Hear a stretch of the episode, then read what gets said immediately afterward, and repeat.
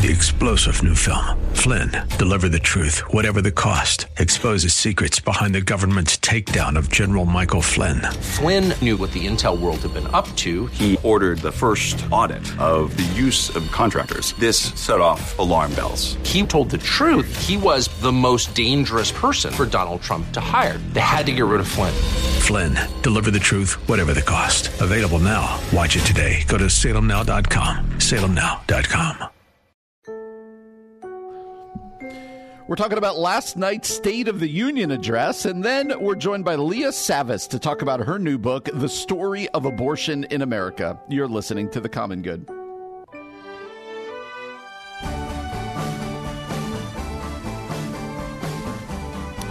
Hey, friends, welcome back to The Common Good here on AM 1160 Hope for Your Life, alongside Steve Coble, who is sitting in uh, for Aubrey Sampson for today, yesterday, today, and tomorrow. Uh, my name is Brian Fromm. So glad to have you with us today on a beautiful Wednesday afternoon here in the Chicagoland area. If you've missed any of our show, yesterday we were able to talk to Tim Challies, we were able to talk to Shane Claiborne. Uh, in the last couple days, we've talked to Amanda Jenkins from The Chosen. So we would love to have you go get the podcast wherever it is you get your podcast. Just subscribe, rate, review. You can also find us online at 1160hope.com. All right, Steve, last night was the State of the Union address, President Biden's State of the Union address. Uh, I admitted to you before that I, I didn't watch it. I saw highlights on the Today Show this morning. Uh, you did you watch it or were you uh, zeroed in on something else last night? I, I was zeroed in on another mark of history. So the king. We are going to talk LeBron James later on in the show. Uh, Steve thinks Steve not only thinks LeBron James is the goat, he thinks Michael Jordan might not even be top five. So I'm just kidding, trying to get you in trouble in Chicago here. uh, but we will discuss that later. But I did see a bunch of the highlights, Steve, of of the State of the Union address.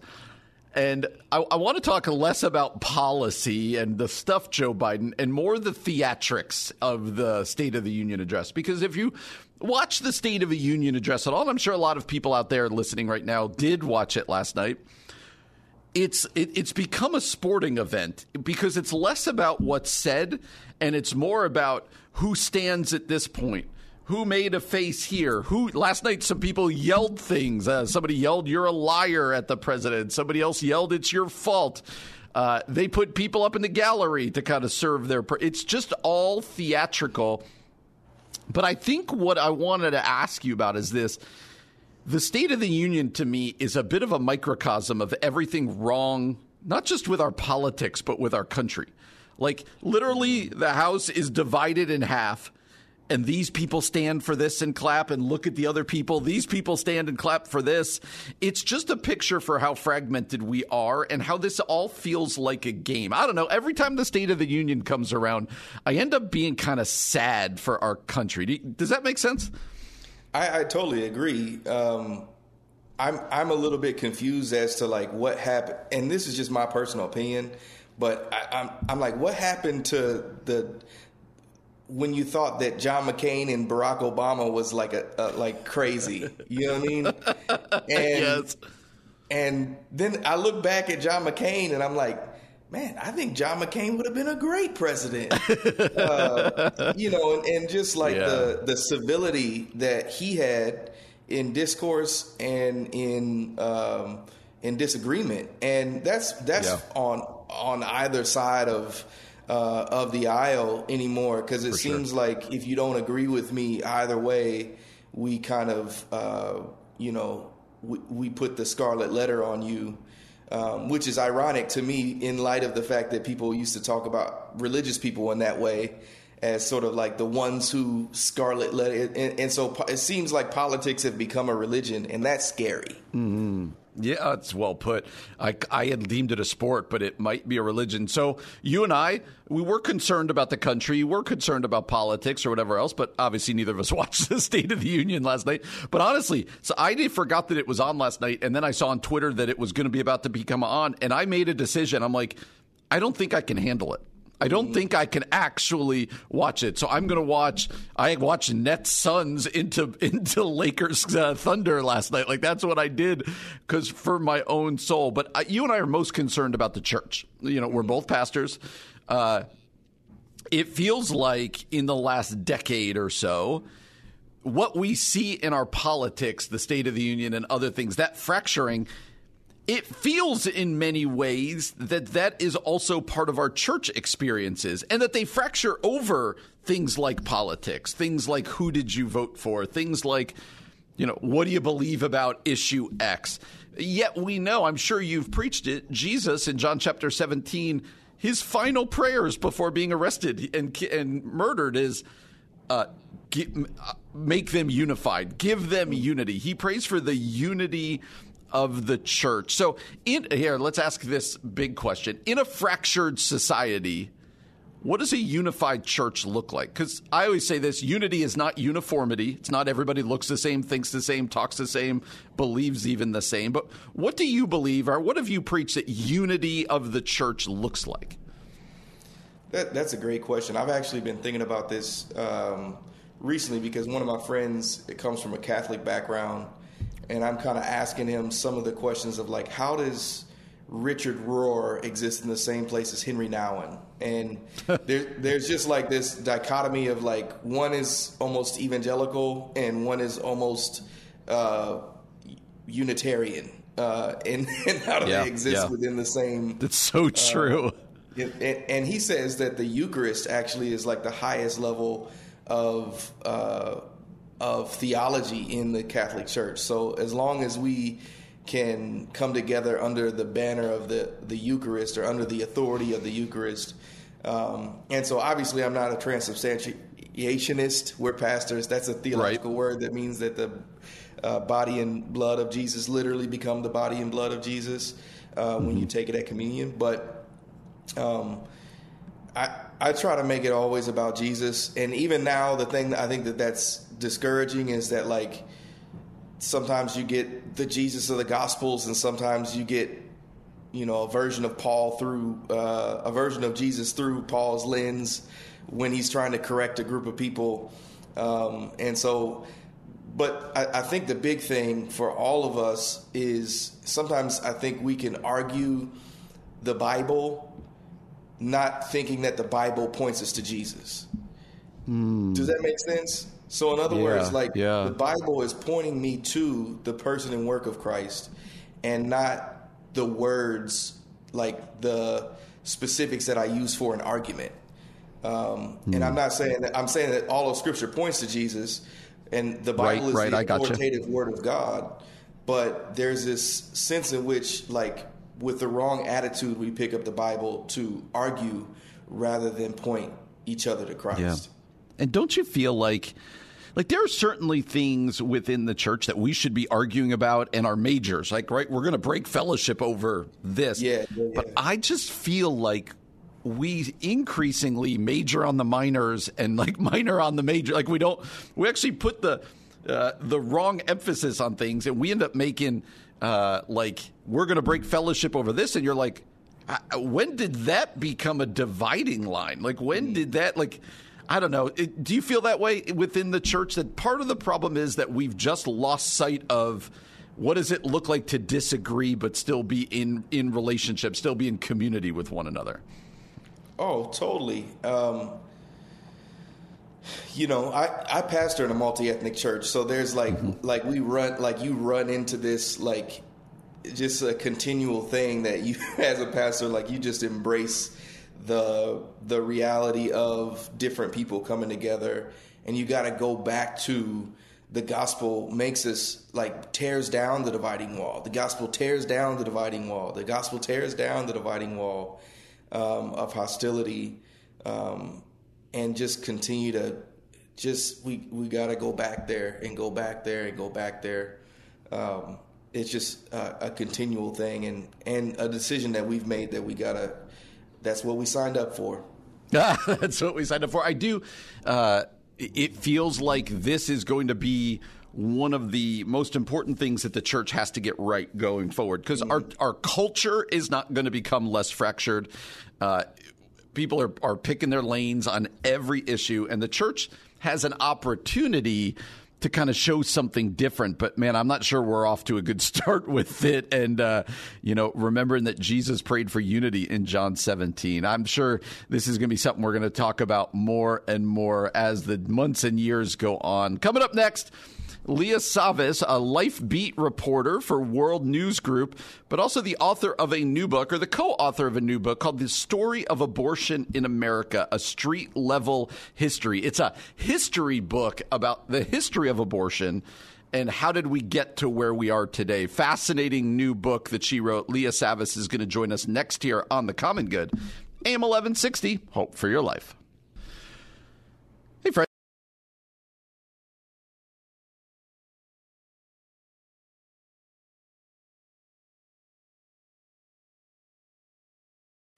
Welcome back to the Common Good here on AM 1160 Hope for Your Life alongside Steve Coble. My name is Brian Fromm. It's so good to have you with us today. And Steve and I are thrilled to be joined uh, by one of the authors of a new book called The Story of Abortion in America, a street level history. She is a beat reporter for World News Group. Her name is Leah Savas. Leah, how are you doing today?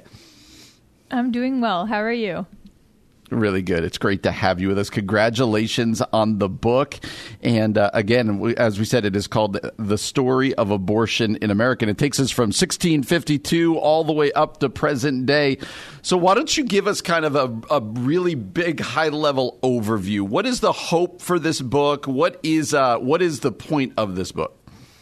Yeah, so I co authored this book with Marvin Olasky. He used to be my editor here at World. Um, and we wanted to tell the story of abortion in America um, just from a street level perspective. That's in the, the subtitle to the book to mm-hmm. explain what that means. We didn't want to just talk about the laws, the politicians. Um, that have influenced the abortion issue. We wanted to tell the stories of everyday people who have been affected by the abortion mm. issue. So, for instance, our first one of the first stories in the book is about the first recorded and confirmed abortion in America, which was in 1652, which is why we start wow. with that in the in the subtitle. Um, and we tell the story of this woman who was forced to take an abortifacient by the man who impregnated her, um, and he eventually went on trial for murder um, because the baby wow. died. So it's stories like that that we want to tell to show how it's everyday people and um, just everyday perspectives that influence mm. the laws. It's it's their it's the popular opinion that has this influence on what how abortion is actually seen in the culture, and that affects the laws. So we kind of take that approach through the whole book of of telling these everyday stories, uh, examining how understanding of fetal anatomy, how biblical knowledge um, how just the ability or inability to enforce abortion laws, um, how community pressures, all of those things, how they um, influence this issue of abortion and how it has influenced abortion throughout the centuries in America. Hmm. Leah, obviously, this is uh, a hot topic and one that I have with my my wife regularly. Just in terms of, she's actually a, a registered nurse, works at Rush Hospital here in the city, um, and one that for a lot of women that I have conversation with, it's centered around having agency over your body. Um, and even the history of, of not having agency over your body. So you just told a story of the first abortion of somebody not having agency over their body. Um, and so I'm, I'm just curious, um, how do you navigate that through the book?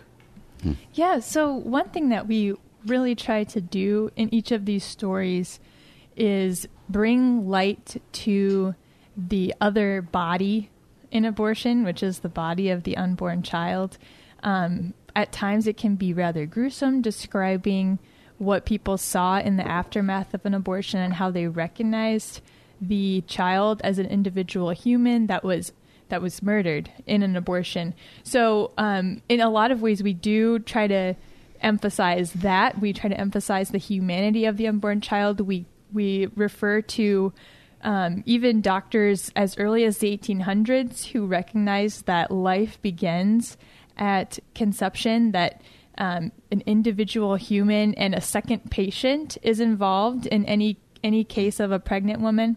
Um, mm. But regarding just women and their agency over their bodies, um, we do see definitely early on in these early abortion stories how uh, men with influence and wealth used abortion to control women and to mm. avoid negative consequences to their bad decisions. So um, it is interesting how today people say, you know, abortion is about women and healthcare and and them making choices for themselves, but that's not how abortion started in our country. Um, it these early cases were definitely cases of men taking advantage of women, mm. um, and and the women did feel a lot of guilt for being involved. Um, like the the woman I mentioned earlier, the first confirmed and recorded abortion in the country, she after the fact stated, you know, it was a great sin for me to get pregnant outside of marriage, but it's even greater sin to take away that life. So mm. she recognized just the significance of what had happened in the abortion, as did the community around them, which is why this man went on trial for murder.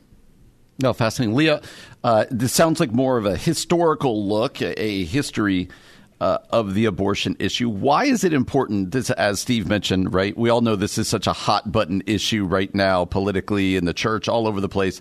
Why is the historical foundation? Why do you guys think that's important to to kind of having a better, well thought out view of the issue? Yeah. Well, when you when you can see the history of something, you understand that it's bigger than just your present day. So, um, even even the perspective of seeing unborn life as human life and seeing unborn babies as um, image bearers of God. Mm-hmm. I think it's easy to fall into the mindset of like, oh well, that's something that people in the church just recently started saying to oppose mm. abortion. But in reality, no, we see this throughout our history. We we see um, people going, like I said, going on murder, going on trial for murder for the deaths of unborn babies. We see doctors in the 1800s asserting that they see unborn babies as their second patient and that life begins at fertilization. Mm. Um, but we also see just how sin and abortion has been around a lot longer than a lot of people a lot of people would assume. So mm-hmm. sometimes I think when I first uh, started telling people, "Hey, I'm working on this book about the history of abortion." um, they're like, "Oh, so you know, it'll start with Roe v. Wade." Well, no, we actually start mm. in 1652. This has been an issue in our country long before Roe v. Wade. There's a lot of there's a lot of background that led to Roe v. Wade. So recognizing all those steps that brought us to Roe v. Wade, just um, steps such as abortion becoming more permissible in some ways. Um, just because it led to fewer deaths of women. At first, it, it, was a very dangerous procedure, but as it got closer to Roe v. Wade, there were there was an understanding of how to be um, do antiseptic procedures. There were antibiotics that helped prevent the deaths of these women. Um, so um, only babies would die in abortion. So um, as as women died less and less, uh, it it in a lot of ways became more acceptable. Just people pushing to make it acceptable by looking at all these uh, exceptions, like, oh, well, what if the baby is going to have deformities? Or, um, you know, just trying to kind of work around the earlier view of abortion in the country mm-hmm. that just saw it as murder, just trying to think of all of these excuses. You know, all these things kind of led to um, abortion becoming legal under Roe v. Wade and um, even some states legalizing abortion before that. So yeah, so it's all these these personal opinions and the influence of everyday people that mm-hmm. just changed um, how abortion was seen in our country. Again, the book is called The Story of Abortion in America, a Street Level View. Uh, one of the authors is Leah Savas. Leah, where can people connect with you, maybe online or social media, or where can they pick up the book? Yeah, so the book's at Amazon. You can order it from Crossway, um, Barnes and Noble, some local bookstores. Um, I write for a World News Group and I do the weekly Vitals Roundup. If you guys want to follow my weekly newsletter, you can sign up at WNG.org and scroll down to the tab that says newsletters and subscribe to Vitals. You can also follow me on Twitter at Leah Savas. Awesome. Thanks again, Leah. The name of the book, again, is The Story of Abortion in America, a street level history. We'd encourage you to go get it. Leah Savas, one of the authors. Leah, thanks so much. This is great. Have a great day. Thanks for having me. Yep, you're listening to The Common Good on AM 1160. Hope for your life. Hey, everybody, welcome back to The Common Good here on AM 1160 Hope for Your Life. My name is Brian Fromm, and everybody, we talk about it on our show. Uh, I, people in my church are all talking about it. Everybody seems to be watching The Chosen these days. Uh, and you might remember Dallas Jenkins, he'd come on uh, back when The Chosen was first coming out. And I am thrilled to be joined by Amanda Jenkins. Amanda is an author, a speaker, and also the lead creator for The Chosen's extra content, including a blended harmony of Gospels. Amanda, how you doing? Thanks for joining us today. I'm good. Thanks for having me on. Yeah, it's our pleasure. I, I, do want to talk eventually about how just the chosen has changed your life and all that you guys must be, all that must mean for you guys. But let's start with the blended harmony uh, of the Gospels. Talk to us about that, how it connects to the show, uh, and just what it, uh, uh how it's a resource for people out there. It's such a fun new project. It, um, it, basically the show exists to point people back to the Bible. Mm-hmm. That's our heart for the show. The show is not the Bible. Um, it's it's biblically plausible. Um, there's a lot from the Bible in it, but it's not the actual Bible. And so our hearts are that people would be pointed back. And so what this book does is it takes the four Gospels which are all set four separate accounts mm-hmm. of the time that Jesus was uh, walking around and healing and preaching, and it synthesizes them and puts them um, in order to the best of our ability, mm. and it reads like one account rather than four separate. And it's not it, that's not necessary to do. You can read all separate gospels but it, it's it's from a storyteller's heart right it's it reads more like a story. And yeah. and yet it's every word of it is the bible. So we're really excited about it Oh, that's great. And something awesome about it is it's divided into 40 readings, which, if anybody knows the number 40, we got Lent coming up, leading up to Easter. Is that one of the thoughts behind this, that this would be a great resource for individuals, families, churches leading into Lent? Yeah, well, absolutely. We also have, you know, all of our devotional books um, so far, one per each season, 40 Days with Jesus. Um, and i don't know mm. there's something we like about that we you know i think as people we we do best when things are broken down a little bit into digestible sizes um, and so that was the heart behind it and yeah it works great for um, heading into this spring season and what is some of the other extra content, if you will, with The Chosen, whether it be children's items or devotionals? What are some other things out there that people might be interested in? Yeah, so like I said, we have devotional books based on each of the seasons that have been out so far. We also have those are kind of um, smaller, so you can do those in five to ten minutes, and mm-hmm. then um, we have Bible studies that go more in depth. Um, that includes some excerpts from the show, um, and we have worked on it with our New Testament Bible scholar, the one who we consult with on the show. So it's it's more intense. And then we have picture books for kids. We have activity books for kids. Mm. Um, we've got calendars. We've got you know sweatshirts and t-shirts and and all kinds of things. And really, the heart behind the merch. It truly, we've turned down a lot of merchandise. Ideas. Is that right? Um, we like the yeah. Well, we like the ones that actually uplift in some way. So mm. everything that we do, we try to be really intentional. So it's not just like you know stuff for the sake of stuff mm-hmm. but it's stuff that actually um, is a little reminder or a big reminder um, each day of Jesus. So that's the heart. And let me make sure to get the website right. Where can people find all this stuff?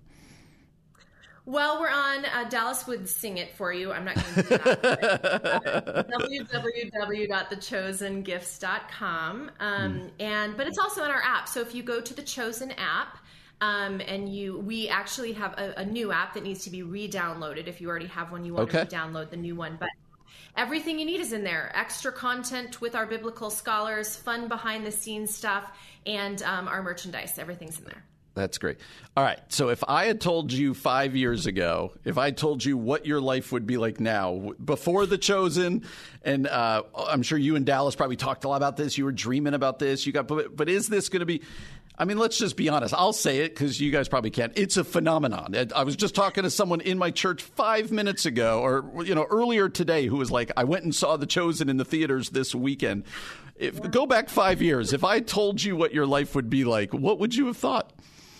I yeah, totally, totally inconceivable, honestly, and and and it didn't it didn't even come out of it came out of broken dreams. Actually, mm-hmm. Dallas's um, movie career completely tanked, and um, he wasn't he wasn't going to make another movie in Hollywood um, because you got to have success in order to keep going and um, he had a he had a movie fail, and so this was birthed from failure and mm. broken dreams, and that's part of for us why it's so beautiful. I think God broke the wrong dreams and and mm. put a new one on our on our hearts, and so now it's just to tell the stories of Jesus and His followers till the day we die. Honestly, that's yeah. the new dream. But the fun part of it is that it worked, and it is like a, yeah soon, so we're, we're hanging on for dear life. That's what life looks like for us. It is going fast. And what are what are your guys' favorite things to hear from people? Uh, is it yeah? What what's what's the feedback you guys love to get? Yeah, I, I mean that's it's it's so consistent. We say it to each other when the feedback comes in. This is our favorite feedback. It's it's the stories of. Um, people who have either wandered from the Lord or just never mm-hmm. been interested who now are being drawn towards Jesus. Those, I mean, whether it's kids or um, or people on their deathbed or um, special needs people in the special needs community, it has mm-hmm. been a shocking across all demographics and age groups just to watch God. He's just decided for such a time as this that this is mm-hmm. how He's going to um, be pulling people in and gathering people to himself and we just get a front row seat to that so it's crazy and what's that done to your faith as you've kind of go uh, like you said i think it's a great way to describe it we're holding on for dear life we're we're riding it yeah. how has your faith been grown through this process of watching how god is using this.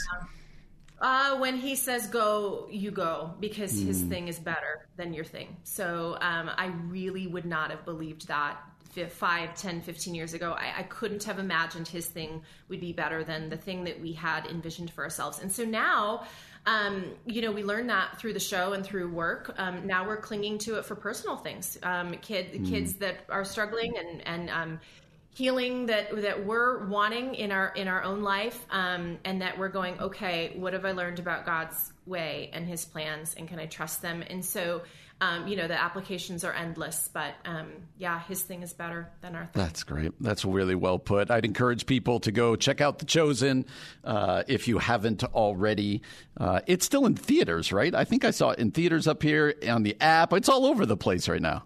It was through the weekend, and now you can get oh. all eight episodes of season three right in your home on your app. That's what there you, you go. Watch as many times as you want. There you go. There you go. I've yet to, I'm sorry, I won't say this just to make you feel good. I've yet to meet anybody in the church who doesn't love it. So if you're out there and you haven't watched an episode, go check it out and do it. And really, also, what we want you to do is go pick up a blended harmony of the Gospels. Uh, it is kind of using the show and helping people understand. It's a great thing for Lent. It's a 40 readings. Uh, that will take you through the Gospels. Amanda Jenkins, again, is the co author of The Chosen Presents a Blended Harmony of the Gospels. And uh, yeah, we're really excited for you guys. It's like we said, Dallas used to come into the studio before this all happened. So now when I hear how well it's doing, I'm like, hey, we knew that guy. it's a lot of fun for us. So anyway, Amanda, congratulations on all of this. We'll talk to you guys again. Thanks for spending some time with us. Thanks for having me.